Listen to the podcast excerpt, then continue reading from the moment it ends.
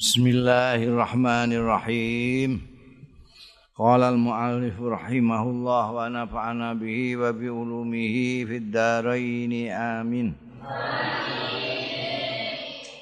Al hadithul khamis wa asyara hadis sing nomor 15 An Abi Hurairah radhiyallahu anhu saking sahabat Abi Abu Hurairah radhiyallahu anhu anna Rasulullah satuhune Kanjeng Rasul sallallahu alaihi wasallam. Qala dawuh sapa Kanjeng Rasul mangkana yu'minu billahi wal yaumil akhir falyakul khairan aw liyasmut. Man sapane wong kana kang ana ya man ana iku yu'minu iman ya man billahi kelawan Gusti Allah wal yaumil akhir lan akhir Fal yakul mongko supaya guneman ngucap sapa wong khairan ing bagus aul yasmut utawa meneng yaman wa mangkana lan sapane wong sing ana yaman ana iku yukminu iman yaman billahi kelawan Gusti Allah wal yaumil akhir lan dina akhir. Fal yukrim mongko supaya mulyakno yaman jarahu ing tanggane man Wamang kana yu'minu billahi lan sampane wong kana kang ana yaman ana iku yu'minu iman yaman billahi lan Gusti Allah. Wal yaumil akhir lan dina akhir fal yukrim mongko supaya mulyakno yaman daifahu ing tamune man.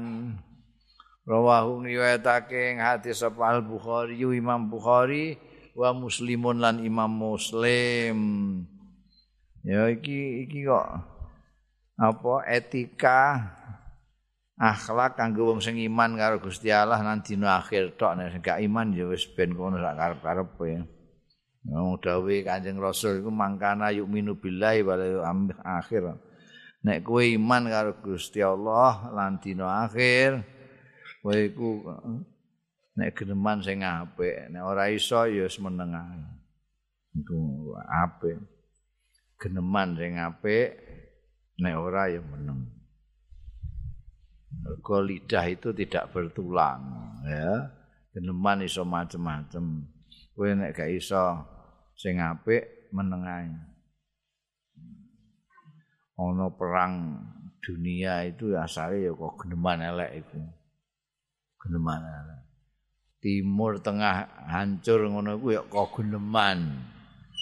Nah, guneman itu iso gak karu-karuan.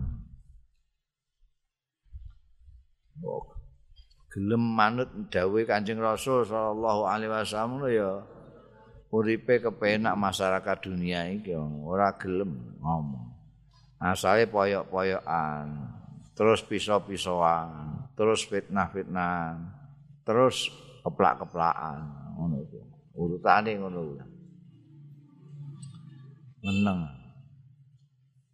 Nah saiki iku sing ya do meneng kabeh, tapi jempolane utik-utik. HP ngono iku ya, iku gawe status, gawe tweet sing ya padha ae karo ngomong, ngomong sak enake dhewe. Nek gak iso gawe status sing apik, ya ora usah gawe ah. Eh, gawe moca-moca ngono ae. Ana sing ngomongan apik mbok share iku siapa ngomongan elek terus mbok share kowe berarti kowe ngewangi elek. Harus meneng. Meneng kan luwih enak. Kadang-kadang dipaksa-paksa ini ya nek gak komentar kok kelihatan kelihatan nek kok piye ngono. Terus komentar komentar elek. Ngono iku. Iku alung meneng. Nek kowe iman karo Gusti Allah mbek dina akhir lho ya. Nek gak ya wis. Wong sing iman karo Gusti Allah dina akhir iku supaya mulyakno tangga, eh. Tangga 40 omah ke kanan, 40 ke kiri, 40 ke depan, 40 40 rumah, 40 rumah iku tanggamu iku. Itu ya. Iku dimulyakno diapii aja dijak tukaran eh kadang-kadang ana sing Dene gak gelem kotor terus pluruane diuncalno ning ngene mae tanggane ngono iku jenenge tetanggan gak genah iku dimulyakno.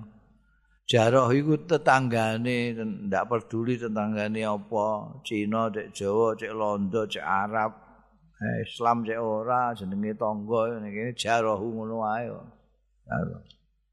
Iki tangga PT Allah yarham Abah itu itu ora terima Nasrani, oh, itu pahlawan. Dai Nasrani. Ya gawe ning kene gawe gereja ning kono iku. Iku ya ora tau gegeran. Sing wong tuane ya ora tau gegeran, anak ya ora tau gegeran.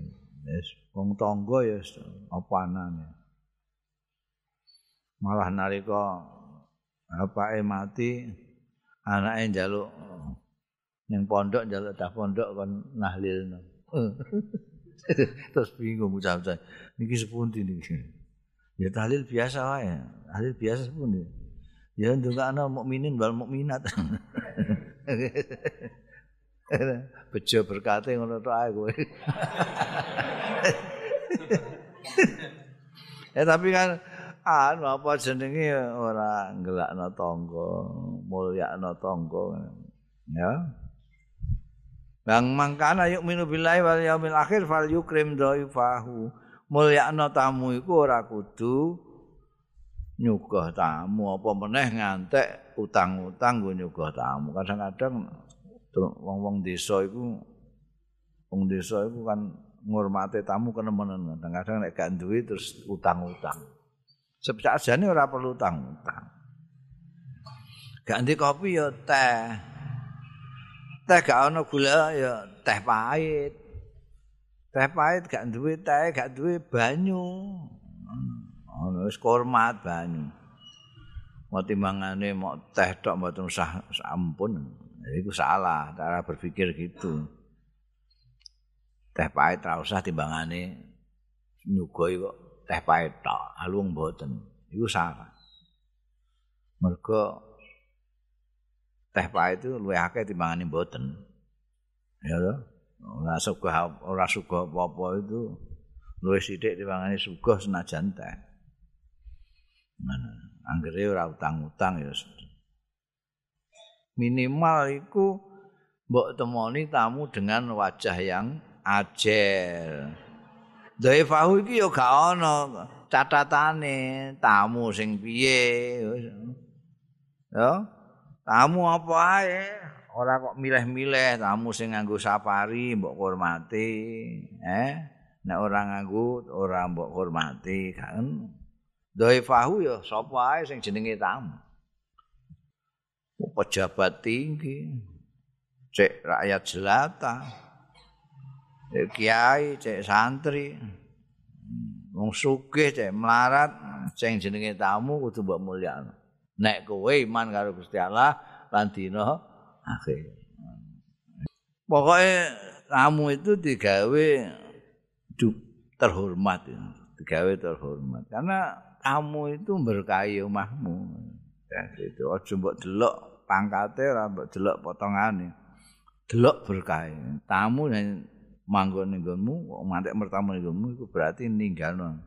Dia pulang dosa-dosamu digawa ndekne. mbok dibuat ning tibe ini pokoke digawa. Sing ditinggal ning nggonmu berkah. Ngono ya. Mane tampani tamu. Kowe kok ngantek banyu barang gak duwe. ya wis diomongi sing enak-enak ae. Nah ya. Yang balik tak kandakno iku omongi sing enak ya, jak mbakas apa jenenge gule, sate gule, bangsane ngono.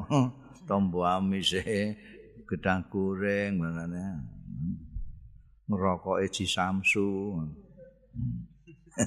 ya diajak mau ngono ae nang guyang-guyu ya yes ngomong tok ae kan padha-padha ra duwe ini ya